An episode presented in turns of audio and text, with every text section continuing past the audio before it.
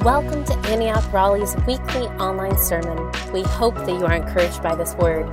For more information on Antioch Raleigh or access to our other online sermons, visit us at antiochraleigh.com.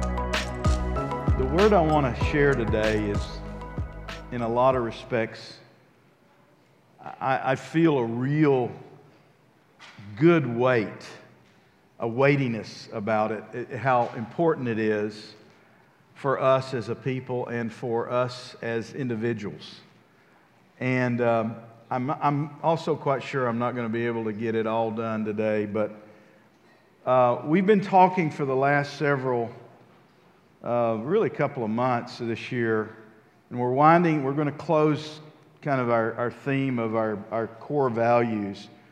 But we're going to continue talking about the whole idea of relationally and emotionally healthy discipleship, of what it really looks like for us to be a people of God and what we look like as the people of God and how we, we have some challenges. But today I wanted to, one of the things I've been kind of systematically going through each week is just what are some of the metrics of the kingdom that we want to be pursuing and what, are, what, are, what is success and what's not success. And I want to just start out with a little story. Uh, in 2016, I was, uh, Brenda and I went to Frankfurt, Germany to, to go uh, and be in one of the biggest cities in Germany that was receiving tons of, of these uh, refugees out of the Middle East all Muslims, uh, and they were, we thought most of them were going to be out of uh, Syria. Well, it turns out they were literally coming from all over the Middle East. Millions. And most of them were young men. And uh, during that time, I, I was introduced through um, uh, a guy who works with the Southern Baptist. Uh, he had, he was discipling this young man who was what I came to be found out later is there's only a few hundred men in the entire Islamic world that had as high achievement academically and spiritually as this young man had achieved uh, before the age of 32. He was, he was from a religious family in Islamabad, Pakistan. Um, he had been sent to Greece to uh, be a spiritual um, guide to terrorists who were planning to do destruction and wreak havoc in that part of the world. Um, he was supposed to blend in, and when he uh, so he stayed at this Greek uh, family's home. It turns out they were very devout Greek Orthodox lovers of Jesus, and. Uh, they were very kind to him. And of course, he, Reza, as he tells the story, hated them. And he, he said, But the problem was they kept loving me. And every time I would have a bad attitude toward them, he said, Of course, I had to pretend I had a good attitude. So I would smile when, in fact, um, my smile was a drawn sword. And he said that um, he just, he would, he would try to rebuff the, uh, the love they were showing him by imagining killing them. And um, he eventually got reassigned and brought back to Pakistan. But before he left, they gave him a Bible.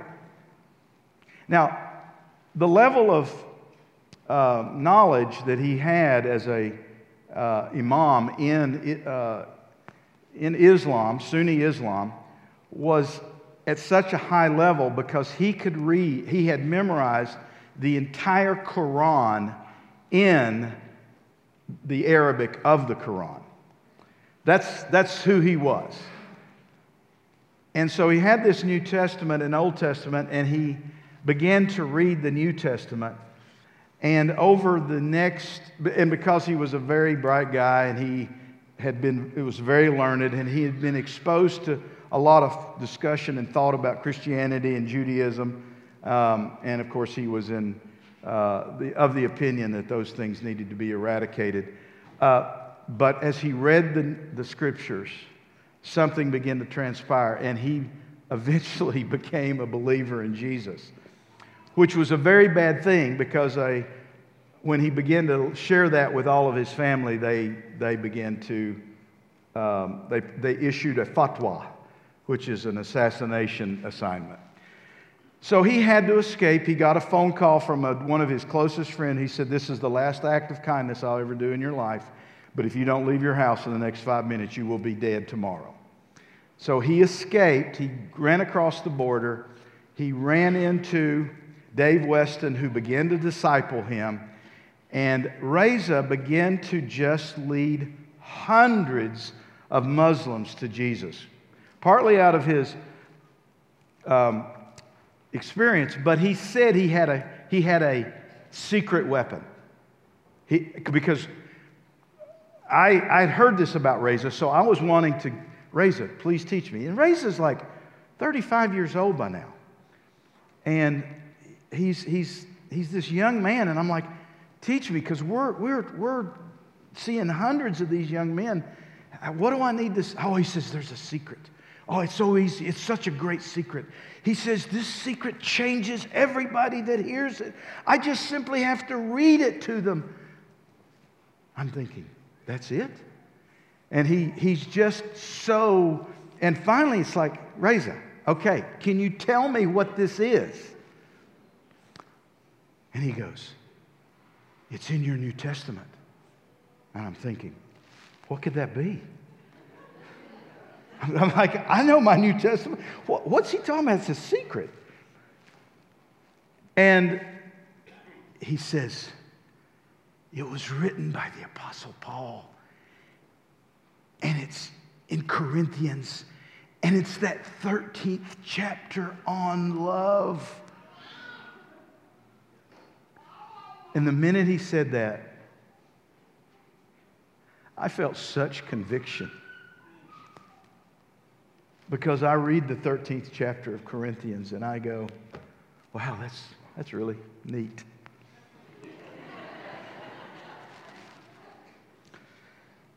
I want us to read a couple of scriptures. Miles, if you'll throw up, I want, I'm just going to read them. I'm going to read them slowly. They're not neat, they're profound. And I'm not going to read 1 Corinthians 13, but I would advise all of you to slowly read it out loud today as part of your devotion. 1 John 3 1 through 3. See what great love the Father has lavished on us, that we should be called the children of God. And that is what we are. The reason the world does not know us is that it did not know Him. Dear friends, now we are children of God. And what we will be has not yet been made known. But we know that when Christ appears, we shall be like him, for we shall see him as he is. All who have this hope in him purify themselves just as he is pure. Now, I'm going to switch immediately to the Message Bible, and I'm doing Ephesians 3 14 through 20. And I just love the way Eugene Peterson says this. My response is to get down on my knees before the Father, this magnificent Father who parcels out all of heaven and earth. I ask Him to strengthen you by His Spirit, not, not a brute strength, but a glorious inner strength, that Christ will live in you, live in you as you open the door and invite him in. and I ask him that with both feet planted firmly on love, you'll be able to take in with all the followers of Jesus the extravagant dimensions of Christ's love. Reach out and experience the breadth, test the length, plumb the depths, rise to the heights live full lives, full in the fullness of God. God can do anything, you know, far more than you could ever imagine or guess or, or request in your wildest dreams. He does it not by pushing us around, but by working with us, His Spirit deeply and gently within us. Glory to God in the church. Glory to God in the Messiah, in Jesus. Glory down all generations. Glory through all millennial. Oh, yes. Now that's a translation. And then finally, Galatians 4. And I said 1 through 7, but that's wrong. I'm just doing one, verse 6. And because we are his children, God has spent, sent the Spirit of his Son into our hearts, prompting us to call out, Abba, Father.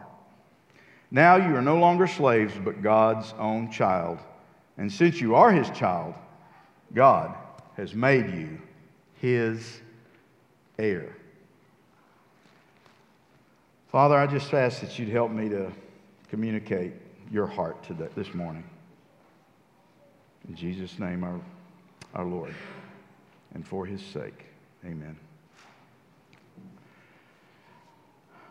Um, we, we've kind of been examining what we don't want to count as success. And we've kind of gone through those, but the last thing I want to do is to just say that success does not look almost ever the way we evaluate success. Can I just say that again? Success almost never looks like how we evaluate success from heaven's perspective. Um, Success is when you become the message, not the number of those that listen to your message. And you always impart who you are and not what you know. And I always like to remind us North Carolina has, in my opinion, the greatest motto of any state in the Union to be rather than to seem. That's our motto. You know, talk about authenticity. I'm going to talk a little more about authenticity later. So the, so the correct building standard of spiritual maturity, what is it? Well, I've just been hitting on it, but it may not be quite obvious. But today, my, the message is the right standard for spiritual maturity is agape. Now, that may be a term some of you may have heard, some of you may never have heard, but that is a Greek that's an English transliteration of a Greek word, agape. Agape. I'm not sure. Craig, I'm not, I think I'm close. Uh, but the point is, we just Americanize it and call it agape. Kind of like the fish, guppy, but agape. And, uh, okay, that's real. I had to throw in a bad joke before we get too, too far into this, right? All right, so um, our, one of our mottos in, in Antioch is to love God, love others, and make disciples. Love God, love others, and make disciples. And we, have, we teach this to our kids. To make disciples that actually look like Jesus above all else, we must love them. We must agape them. If we love them, then everyone around them and us will notice the difference. Then and only then can we say we truly love the Lord, for he has established the bar. For whoever does not love their brother or sister whom they have seen cannot. All right, let me, let me just, I, I don't like that word. Let's say, probably not, or in some exceptional cases, may not. That's not what John said. He said, You cannot love God, whom they have not seen. You know, John just didn't, I, you know, he was not a very compromising preacher, in my opinion, when he says stuff like that. So, this agape love is a unique word in the New Testament. And it really wasn't that common a Greek word. And in fact, the 1 Corinthians 13, the famous love chapter, is actually the, in my opinion, the first Bible dictionary section in the Bible. Because It is the complete dictionary fulfillment of what agape is all about. It is the definition of agape love. And it's fascinating why Paul wrote that. And, and most of us, even, I mean, you, you see it quoted even by secular people.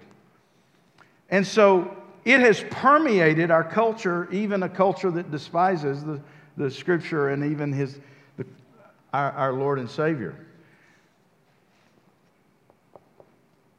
So, what is the definition of agape? Well, I'm going to give you an abbreviated version of it. Agape love is unconcerned with self and concerned with the greatest good of another. It is God's immeasurable, incomparable love for humankind. It is his ongoing, outgoing, self sacrificing concern for the lost and fallen people. God gives this love without condition, unreservedly, to those who are undeserving and inferior to himself. That's a mouthful. Agape love is unmotivated, according to Anders Nygren, in the sense that it's not contingent. And this is really important. It's not contingent on any value or worth in the object of love. It is spontaneous and heedless, for it does not determine beforehand whether love will be effective or appropriate in any particular sense. Now, you know, as I'm talking here, I realize I'm actually talking to mostly folks that are probably at a level of education that is above high school. And everything I'm saying would go over the heads of 90% of the people in the world, and maybe some of the people in this room. And that's absolutely part of the point I'm going to make today later on. Because no one can understand love intellectually, and they never have. Can I get an amen? You, I didn't walk down the aisle with Brenda saying, I need to really love her. I mean, I, I mean, I'm going to have to spend the rest of my life with her. And I'm really, I, I know it's the right thing. I mean, she is a, yeah, she is good looking.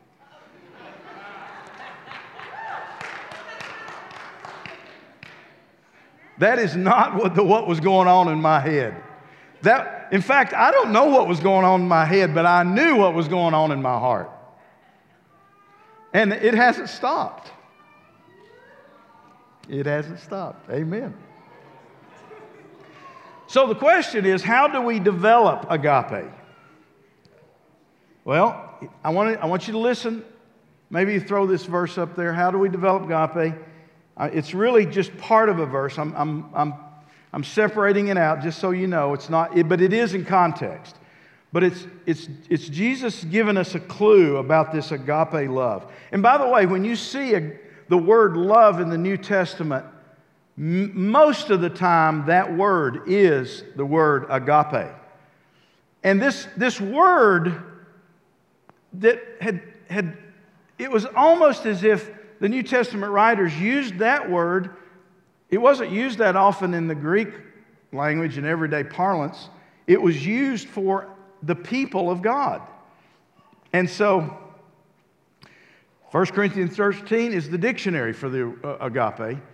And, but then the question is okay, I, I, I, get the, I get it all up here. My left brain analytical processor is, I'm, okay, I'm tracking with you, Steve. I'm not that dumb. I get it.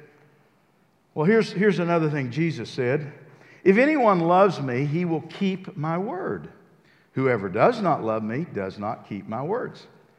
Now, can I just tell you the way a lot of us translate that in our head is if I obey Jesus, I love Jesus. That's not what Jesus said. He said, If you love me, you will obey me. Not if you obey me, you will love me.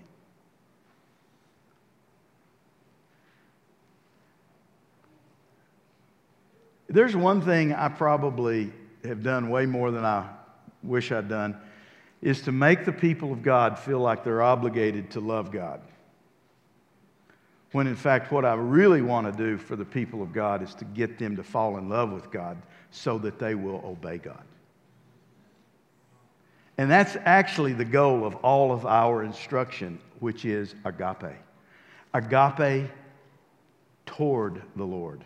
That's what Jesus said. I mean, Jesus, Jesus was very good at, at, at summarizing seminary. He basically said, Well, if you want to know the whole kit and caboodle, all your courses up to the 700 level courses, here's the deal love God and love your neighbor. Agape God and agape your neighbor. And you go, oh, okay, well, I understand that. And he knew that you'd get it right here, but he also knew you wouldn't get it right here. And there, this is a process that is, I'm, I'm really trying to parse this out so you really begin to uh, think from the inside of your insides and not just up here in your noggin. Okay. Love precedes obedience, not the other way around. Love always trumps duty and obligation. As I like to quote Mike Bickle, he said, Lovers will always outwork workers. Lovers will always outwork workers.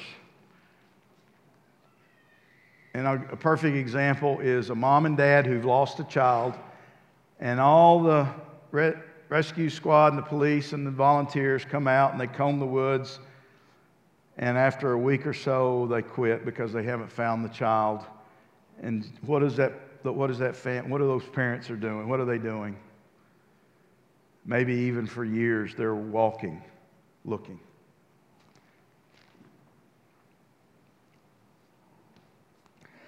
So, how do you develop this kind of love? I mean, okay, so the question we ask ourselves is okay, Lord, I know you've commanded me to love you and love my neighbor, and I frankly sometimes don't feel like I do either very well. Well, it's, it's fascinating to me how sometimes the Lord goes, I'm, gonna, I'm not going to use the theologians to teach this, I'm going to use the scientists to teach this.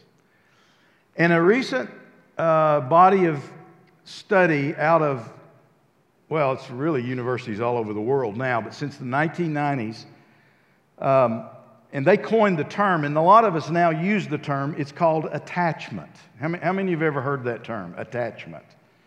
Attachment is a term that a lot of psychologists use, and it's, it's a phenomena that happens when infants emotionally attached to their parents.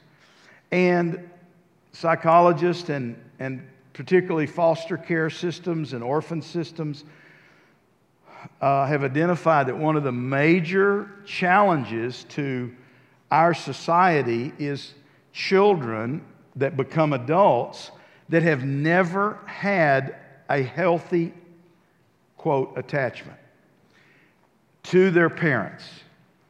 And that is actually at a, a, gargantuan uh, epidemic these days.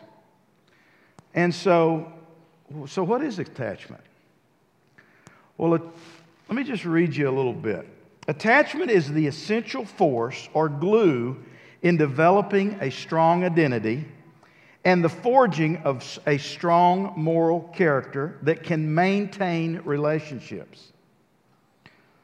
Our primary identity and the apex of the neurological constru- control structure of the brain, now listen carefully, is a relational one, not a cognitive one. That's kind of a fancy way of saying in your noggin, the part that actually makes you a healthy human being has very little to do with your knowledge base. It has to do with something much, much deeper, and it is in a part of your brain that actually is not, you may not even be aware of. So, how do we deeply attach with and to God? See, here's the, when I begin one of the, one of the challenges, let me, let me back up and start that way. I think this is one of the challenges that every pastor and every spiritual leader I know that cares deeply wonders about. Is why is it that the American church uh, has so many podcasts and so many sermons and so much information and so much, um, so much. And yet, in so many ways, our lives don't seem to change that much, especially after the first few years of our walk with Jesus. And sometimes they stay moribund and, and sideways for decades. And that's a question I've had. And one of the things that I, it dawned on me is this. Why have, what, what is, what's the, what's the, ex, what's the explanation of people that just keep, keep seeming to advance and burn and go and, and grow and, and hunger after God and, and transform? What's the key to that? And what these, these scientists are now saying is you can talk to people until you're blue in the face with information and it won't change them one iota. But what transforms people is when they belong to somebody and they have a deep sense of the affection and the love of that somebody that, to whom they belong to. And part of what I think has happened, in, and I've used this illustration before, but I'm more convinced of it than ever before, is that so much of God's people have been born again, but they've never attached to the Father who loves them. And they're like orphans. And they wonder why they can't build a relationship with Him or each other. And I believe with all my heart that the baptism in the Holy Spirit that happened on the day of Pentecost was not primarily so they could get a gee whiz gift of, of languages, even though I think that's important. I think that's germane to this whole subject. But, but it was to, to light their fire of their heart for the, the and, and, and, and let me how do I say this? It's not so they could love God. That's the antecedent result, our outcome. It's so they could know how much God loves them. You see, one of the things I'm changing the way I'm discipling people is not ask them, well, how, what do you, what, what's the Lord saying to you, or even, well, what, what, what's God speaking to you, or, or maybe how, how are you loving the Lord? You know what? I'm, I'm, I'm wanting to, and I'll just say it, I'll just pretend I'm discipling all y'all this morning. Are you asking the Lord how He loves you? And then be quiet and listen. Because we don't love Him first, we're responders. He's the original lover. He is pursuing us. He's never stopped pursuing us. All right. I'm getting through my didactic teaching points because I want to get to something that's not so didactic. So, attachment is the strongest form in the human brain. It's not an emotion, although we feel it strongly. I'm summarizing about 10 different books I've read. And attachment runs deeper in the brain below willful control. Attachment is the best word scientists could come could find for what glues people together and children to their parents. It produces an enduring care for the well-being of another. Attachment is a life-giving, forever bond with no mechanism in the brain to unglue it. If God has an enduring love for us that brings us good, the only force in the human brain that can understand such lasting kindness and care is the brain's attachment system that lies almost entirely in the subconscious or preconscious. This attachment system, located in the right brain of all humans, operates below the conscious level. Dr. Wilder calls it the preconscious level. This makes so much sense regarding attachments. Infants do not, nor do they ever, have a conscious thought in the early stages in the womb or outside the womb. But they do have a great deal of brain activity. It all happens in the bright brain, however. They know no words, they don't know who their mommy or their daddy is. Yet, in healthy families, even in the womb, babies begin to inexplicably identify with their parents. Brain science research has documented that fathers who gently talk to their children while in the room have a much easier time soothing their newborns um, than a father who does not. The attachment to dad simply begins earlier. If infants don't make these early attachments, they are destined to a lifetime of alienation and difficulty in nearly every relationship they enter. The good news a team of neurotheologians who are exploring this phenomena of attachment through application of agape are seeing remarkable results in very broken, addicted, and dysfunctional people, regardless if they failed to attach to their biological parents or caregivers. In other words, our minds can be renewed and rewired as adults. This, however, is more difficult process than in babies. But we're discovering ancient pathways of early, the early church that are actually the best practices to renew the brain, and we've mostly abandoned those in the Western modern church. And that's what we're going to start talking some about over the next several months. It's like the Father, uh, excuse me. Um, but here's the critical element about that process this mind renewal is not primarily at the left brain, which is what I'm talking to right now. Remember, I say a lot of times nobody's ever been discipled through a sermon? And I'm not trying to denigrate the left brain. The left brain is great for prob- problem solving. It's all the thing that you guys are getting taught over at NC State.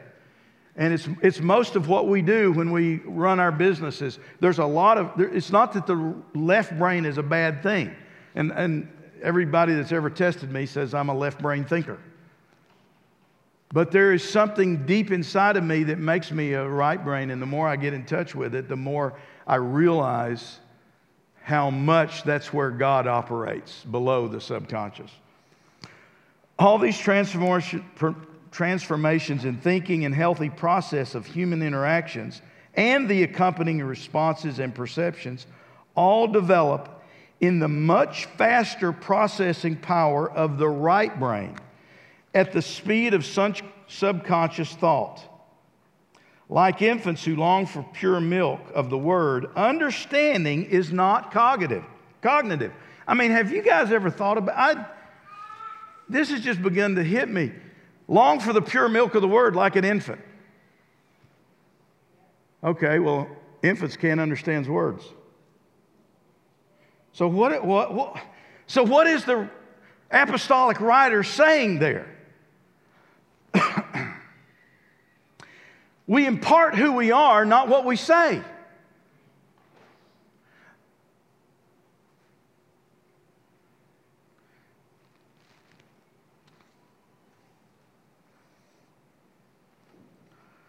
This explains why so much of our teaching, training, and discipleship in the American church life can be so effective.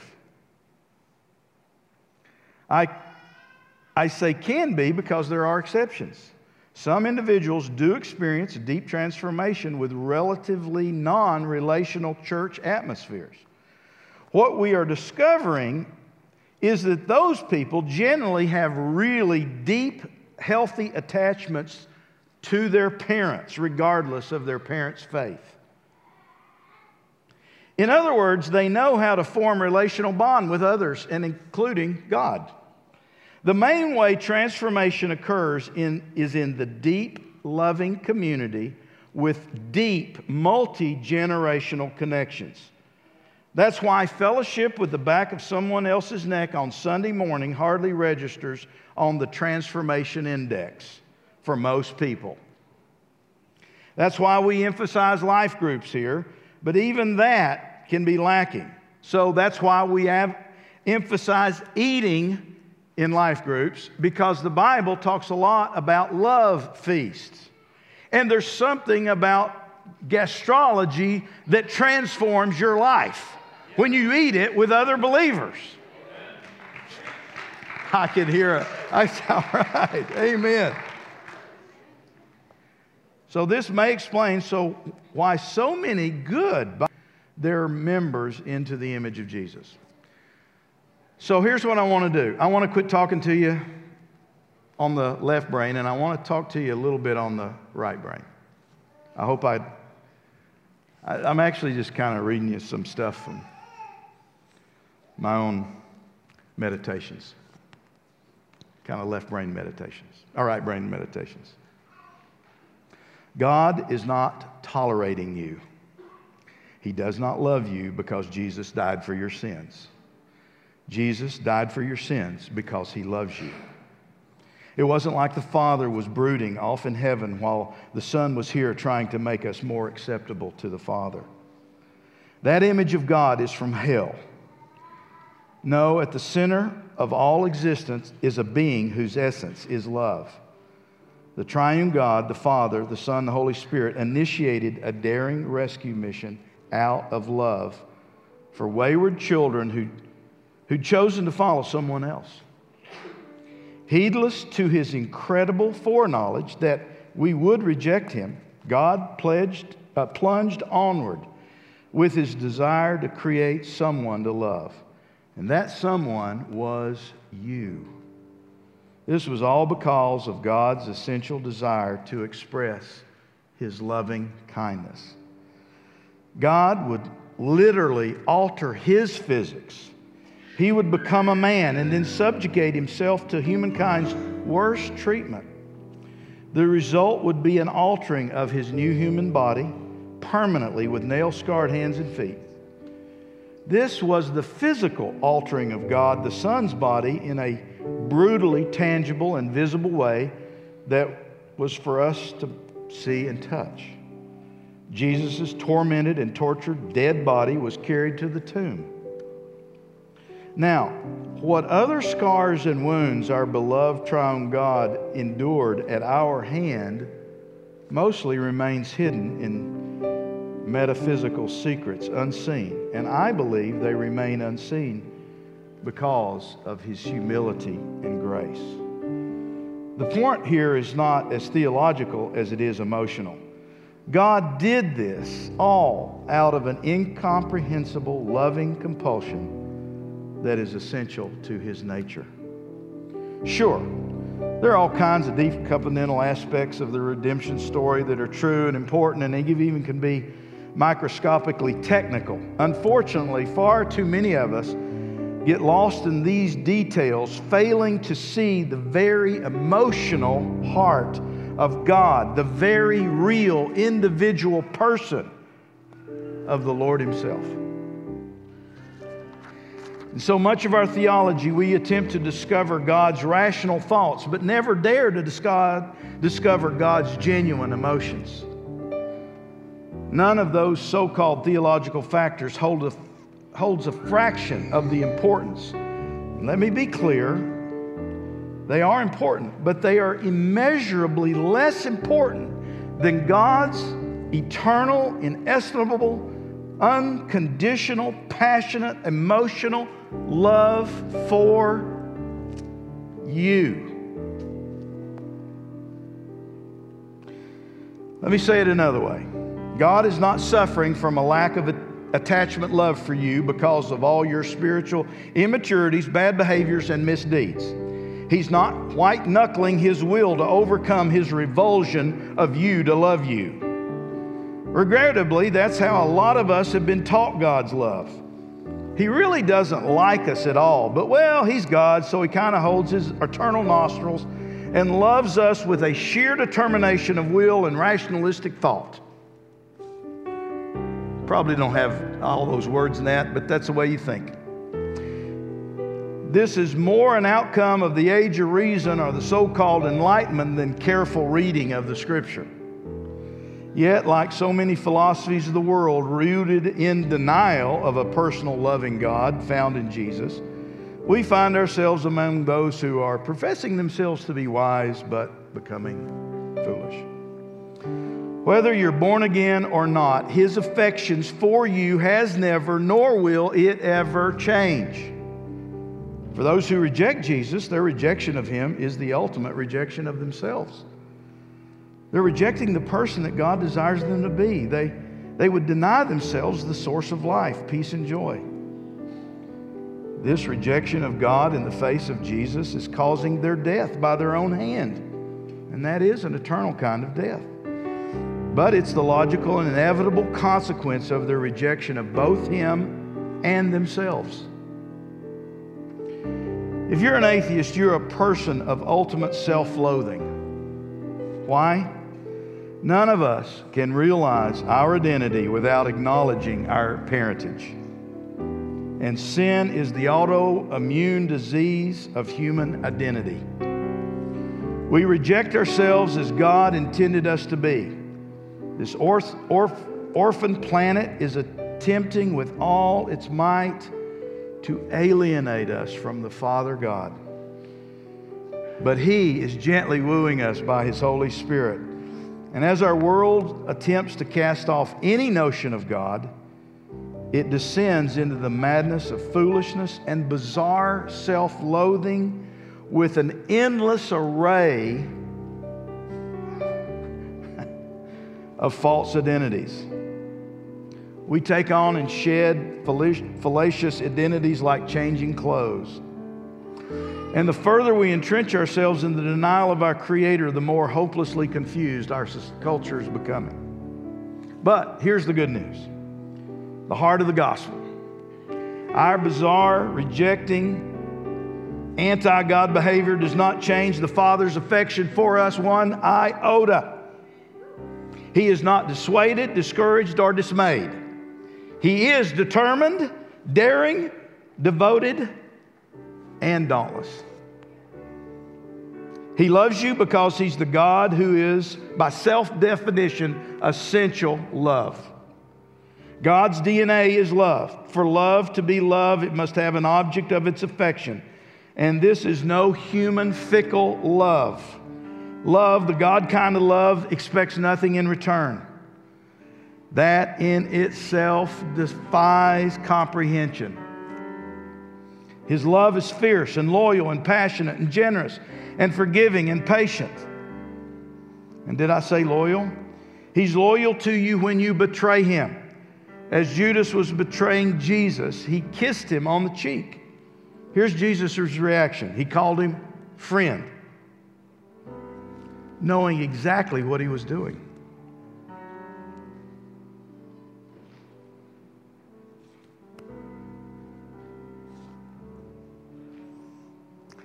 The, the authentic, instinctive response of God in, a, in the flesh erupted in Jesus. Jesus' unchanging, steady temperament remained loyal to Judas in the face of Judas's treachery. And whatever you see in the Son, you see in the Father and the Holy Spirit. And for those of us who are born again, He is loyal when we betray ourselves by living contrary to the new person He's recreated us to be. When I say God's love is emotional, I don't mean sentimental or foolish or self gratifying, nor do I want to imply that it's all willpower either. His love is enduring, patient, persistent, demonstrable. His love acts, His love does indeed feel deeper than any of us can feel anything. He doesn't just have sentimental feelings, though, with no action. His love is the love of a mother running into a burning building after her children, disregarding certain death. On the other hand, I don't know if you can, I don't know if this makes you want to worship, but it, this was my worship. On the other hand, his loving self constraint keeps him from inserting himself into our lives boisterously and arrogantly, taking over while disregarding our wishes or even our preferences. Everything you see that exists does so by the word of his power. Even so, God is inconspicuously self constrained and humble. He has granted you a will and a mind and a body that you can possess and can do with it what you want.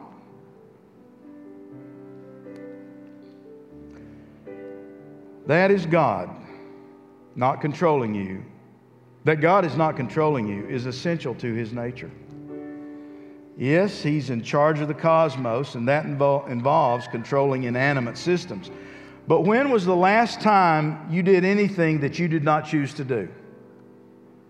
Freedom for those he loves is part and parcel of God's good and perfect nature. He'll never betray his own essential nature. Thus, he will never, ever betray you either. He is reliable beyond the universe, even when it feels like he's not. That's because he's the ultimate in authenticity, meaning he is true to himself. He doesn't intervene in our lives to make himself look better. Most of us are desperate to get out of pain and difficult cir- circumstances, especially with other people, so we try to control them. God simply won't do that. He can tolerate relational pain without us having without him having to withdraw from us. To do so would betray who he is. Sometimes it seems God's indifferent, but that is never the truth. He sees the beginning from the end.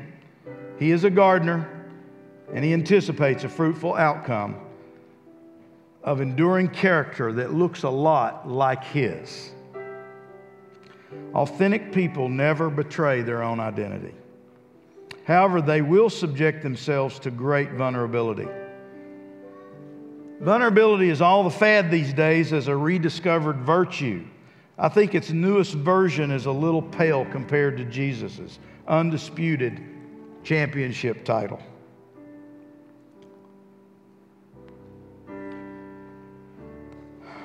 His vulnerability is incomparable and sets the benchmark for what we can call vulnerability. Jesus subject, was subjected to scorn and shame. His birthplace was shabby and degrading. His hometown was disregarded, poor, and despised. His life was ridiculed, libeled, misunderstood, and envied. His death was dishonorable, cruel, and scandal ridden. So, what did his vulnerability get him? A cross. So when God acts, he does so in turn, intentionally, obscurely, and with relentless determination. He's loath to gloat about his plans and intentions. He hints at what he's doing because of his humility. And because of that, we pay little attention to what he says directly and clearly. Whether we admit it or not, we'd rather have a loudmouth than Jesus. He endures all this for one supreme reason love.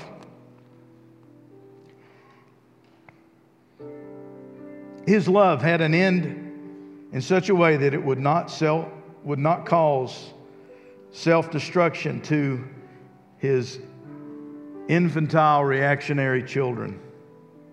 He came in gentleness and kindness. So, how do we comprehend God's agape? Well,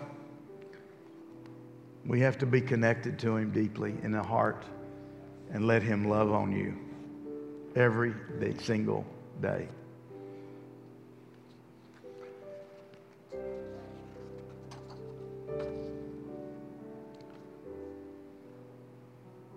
God in the flesh was anticipating the day when all of his beloved creation would be redeemed and, joined, and rejoined to him in intimacy and loving friendship just like it had been when he created this planet and populated it with two people, Adam and Eve.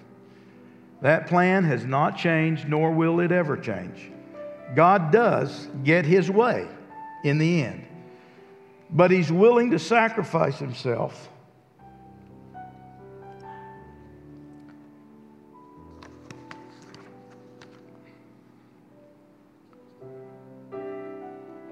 In the burning house to rescue his loved ones who happened to be the one that set the house on fire. Let's all stand.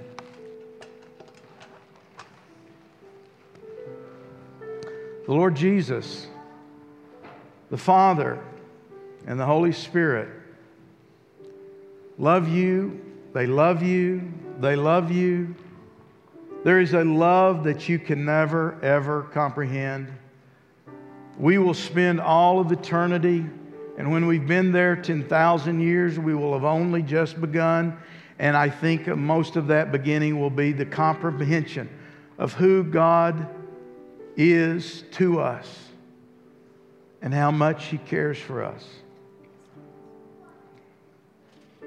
My desire for every person in this room is that you would fall into the great good heart God heart of God. It is an endless ocean. One of the reasons we sing and one of the reasons we do poetry and one of the reasons we go on fast. And one of the reasons we meditate on Scripture, and some, some of the reasons we pray in the Spirit, and, the reasons we lay on our face on the carpet. Sometimes we just lay in our bed and cry with tears. Is because our minds are so corrupted it's hard for them to get through that left brain. And I, am not against that. I, I just gave you half, most of the time today was left brain stuff. But I'll, I'll just tell you something. He speaks spirit to spirit. The deepest part of you, are you paying attention to that? Are you listening? I can just tell you every day, I, I just, I, I refuse to go through a day without trying to find one of those I love you. I love you.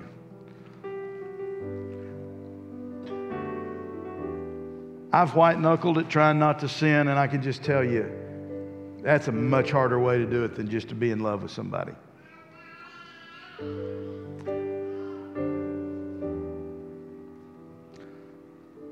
Lord Jesus, we, we just ask you to